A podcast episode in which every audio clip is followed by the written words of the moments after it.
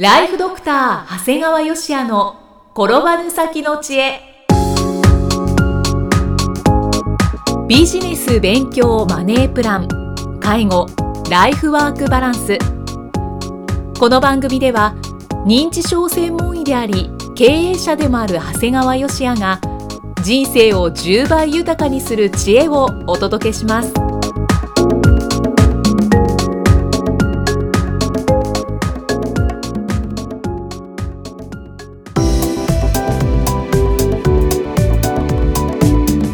にちは、生きみえです。ライフドクター長谷川芳也の転ばぬ先の知恵。今回は第198回です。長谷川先生今回もよろしくお願いします。お願いします。長谷川先生今回はどのようなお話でしょうか？まあ、これ前もね言ったことがあるんだけど、まあ、包括支援センターいわゆる行政および主治。医やっぱこの人たちも悪気はないと思うんだけどやっぱり認知症に対する勉強不足であることがやっぱりまた不幸な事件を起こしてしまったということでまあこんな事件ということでちょっとイキさんご紹介してください。はい。じゃあこちらの記事ご紹介します。平成29年1月27日午前5時55分ごろ愛知県津島市の水田で人が燃えているのを通報で駆けつけた救急隊員が見つけた。燃えていたのは男性で病院で治療を受けている。津島署員がこの男性宅とみられる近くの住居に行ったところ室内で女性が死亡しているのを見つけた。署によると死亡していたのはこの家に住む無職 SG さん72歳。1階の居間で頭から血を流し仰向けで倒れていた。S さんは夫と2人暮らしで夫とは連絡が取れなくなっている。署は燃えていた男性は S さんの70代の夫で S さんを殺害後に焼身自殺をしようとしたとみて調べている。対馬市南地域包括支援センターによると S さんは認知症で夫が自宅で介護していた。夫はこれまでセンターに相談していて去年10月には暴言を浴びせられるなど悩みを訴えていた。1月4日には介護は限界と告白。付き添った長男がデイサービスの利用を持ちかけたものの夫はデイサービスの時間帯に夫が何かを企むためではないかと妻が思い込むかもしれないと話し利用を拒んだという。近所の女性は S さんの夫から妻が認知症で毎日2時間も寝れない。介護疲れで自分の方が先に死にそうと聞いた。これね確かに大変なケースであったかもしれないんです、うん、ただこれ認知症専門医としてはねなんとかなります。これ妻であるあの認知症患者さんはまず72歳っていうお若いから、まあ、発症からいくともしかすると65歳未満の発症で、まあ、若年性の要素があったのかもしれない。そうすると症状はかなり急激に進行するんですよね。でいわゆる物忘れといった症状は一気にもう進行し尽くして周辺症状としての怒りっぽさだとかあと自分がデイサービス行ってる間に何かやるんじゃないかっていう被害妄想が出ていたりということなんですね。はい、で正直こんなんね薬でほとんどコントロール可能です。薬だけでですいけます。ただ中には薬を飲むのを拒否するような人がいると、うん、もうこの場合はもうドクターストップをかけて、まあ、介護施設への入所もう本当に大変だったら精神科への入院が必要になるんだよね。これどなたか提案することってできなかったんですかね？いや本当にねこれ包括支援センターがね、はい、この今僕が言った程度の知識もなかったのかということなんだよね。まあ、彼ら要するに行政大変ですね困ってますね。なんとか私たちに相談してくださいとかよく言ってるんだけど、はい、そもそもレベルが低いことでそんなことしてちゃいかんわけなんだよね。でもっと言うと主治医は何をしていたのか。主治医がいますよね。そうもしかしたら自分が専門でなかったのかもしれない、はい、そしたらしかるべき医療機関を紹介すべきなんですよ。だから今回の事件はまあ、100%僕は見たわけじゃないんだけど、うん、これ間違いなく避けることができたケースです。だから包括支援センターおよび主治医これ怠慢不勉強ですね。はい、これもうもし僕が主治医であれば絶対こんな事件は起こさせないんです。だって旦那さんはたくさん SOS を出されてましたもんね。そうなんですよ。こういうところが行政のいかんとこなんだよね。分かってはいるんだけど、まあ、自分たちがやれる範囲までのことしかしない、はい、それも不勉強でとで主治医がもっと本当は僕はこういう時に出てくるべきだと思う、うん、主治医のだって例えば僕が僕は頭が専門ですから、はい、消化器系は専門ではない。で例えば僕の患者さんがご飯食べるんだけどどんどん体重が減ってきました。って言ったらじゃあ僕はやっぱりこれは消化器内科の先生に紹介して、うん、胃がんがないかとか大腸がんがないかっていうのはこれ僕が紹介しないといけないんだよね、うん、それをもし僕がしなかったら僕は訴えられるわけですよ。いや僕は専門外だから分かりませんでしたとは許されないわけですね。はい、医師免許には何も書いてないんです。医師免許はあなたは認知症しか見ちゃいけませんって書いてないわけです。医師免許とは医師としての免許。だからこれはなんか認知症に関してはそれが許されちゃってるんですよね。まあ、話は変わるんですが、はい、特定の遺伝子型を持つ人でアルツハイマー型認知症のいわゆる原因物質であるアミロイド β が頭の中に蓄積し始めるってことが分かってるんだね。はい、でこれはねアポイって呼ばれる遺伝子でその中の4っていう型を持つ人は持たない人に比べてアミロイド β の蓄積が前倒しして始まるんですよ。そうなんですね。このアポイ遺伝子っていうのはお父さんとお母さんからそれぞれもらいますから、だから皆さん2と3と4の組み合わせになるんですね。2と3と4の組み合わせですから全部で6パターンになります。6パターンはい。でその中で4を1つ持ってる人はだいたい普通の人よりも11歳年を取ったそんなにですか？そうなんです脳みそはもうそれぐらい年を取ってるということになるんです。えー、で逆に2つ持ってると、はい、もう23歳年上と同等になるんです。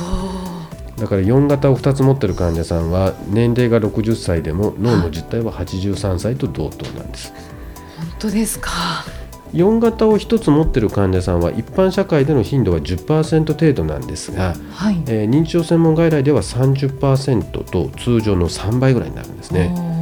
で4型を2つ持っている患者さんは一般社会ではもう1%程度しかないんですがただ認知症専門外来では10%と通常の10倍なんです。2つ持っている人多くなるんですね。そうです。だから逆に認知症初診の4割程度の患者さんは4型を1個もしくは2個持ってるんです。えじゃあまさしく持っている人がなりやすいということですね。ただあのこの遺伝子があるからといって100%発症するわけではなく、うん、ない人に比べると発症しやすいということは理解ください。はい、だからあのあっても過剰な心配はせずなくても安心はしないというスタンスが大切なんですね。確かにそうですね。健康でも予防は大切と同じですね、やっぱり病気は後天的な因子がかなり影響しますので、はい、まあ、4型を1つ持っている患者さんでもあの早期の治療対策で、まあ、改善されて維持されている方もたくさんいらっしゃいます。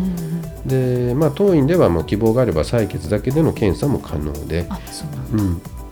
特に経営者の人がやってますね。やっぱり4型が2つ持っているような場合はもう逆に引退を前提とした経営がね若い頃から必要となっていくんです。事業のことを考える必要もあります、ね、そうなんですよ。ただまあこのようにアポイ遺伝子はあっても過剰な心配せずとは言うんだけどただ2個ある場合はね残念ながらほとんど進行しちゃいますそうですかやっぱりねさっき言ったように23歳脳の老化が進行しているわけですから、はい、やっぱり間違いなく進行します。もう僕の外来でもほぼ100%進行する。でどれぐらい進行するかというと、はい、まあ、家での生活は必ず無理になりますそうなんですねでさらに普通の介護施設でも介護は困難となって、まあ、精神科病棟に入院するケースが多くなるんですね。まあ、ただ進行はとどまることがないためいずれ寝たきりになると、まあ、そうなるとどこの介護施設でも対応可能になるよということになるんでね、はい、だからもう本当に急激な進行をするために、はい、やっぱりアポ遺伝子の4を2つ持つ患者さんを担当するケアマネや介護者は大変な苦労をするんですね。ただね実はそれ以上に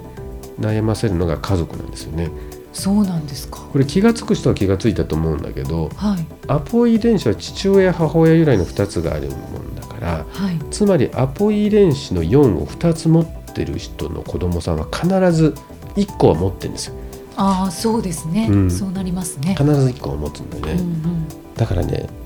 なんかちょっと変なとこがある。あなんか対応困難なご家族が多いんですね。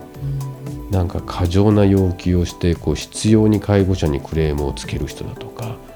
逆にもう一生懸命周りがやってもその家族自体全く介護に手を出さないみたいな。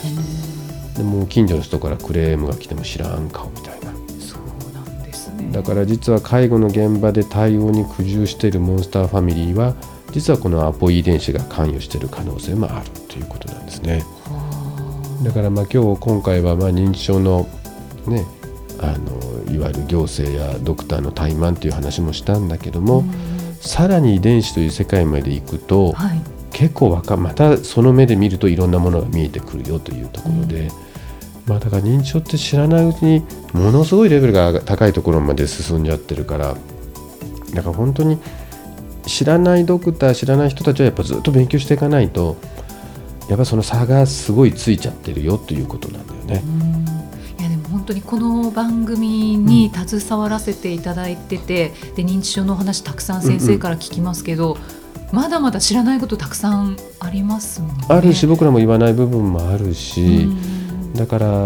やっぱり伝えていかなければいけないなというところはありますね。うんそうですね。はい、ぜひまたいろんなお話を聞かせてください。ありがとうございます。ありがとうございました。では、えー最後に長谷川先生のもう一つの番組ご紹介させていただきます診療より簡単ドクターによるドクターのための正しい医療経営の勧めで長谷川先生が理事を務める医療法人ブレイングループが実践し構築した医療経営の方法を余すことなくお伝えしている番組ですでこちらの番組は有料なんですけれども大変ご好評いただいていますよね。そうですね、あの本当に多くの方に、えー聞いていただいていて、まあ、その中で素朴にですねあの、まあ、経費で落としたいっていう方もあるみたいであの時々こう領収書を発行してもらえますかなんていうあのご連絡をいただくことがあるんですが、えーもちろんあの領収書もきちっとメールでお送りするのかなしますので、えーぜひ聞いていただいて、まあ、それを、えー経費化される方はしていただければいいかと思います。はい、ぜひご活用ください。えーただいま定期購読受付中です。ご入会された方に毎月20日にダウンロード形式の音声ファイルと配信内容をまとめたテキストをお届けしております。そして CD と冊子にして郵送でもお届けします。今なら最初の2ヶ月間は無料でご利用いただけます。無料お試し版の音声ファイル、テキストもございますので、ぜひご利用ください。詳しくは医師・歯科医師向け経営プロデュースのホームページまたは iTunes ストアでも PDF で番組内容をご紹介していますのでご確認ください長谷川先生今回もありがとうございましたありがとうございました。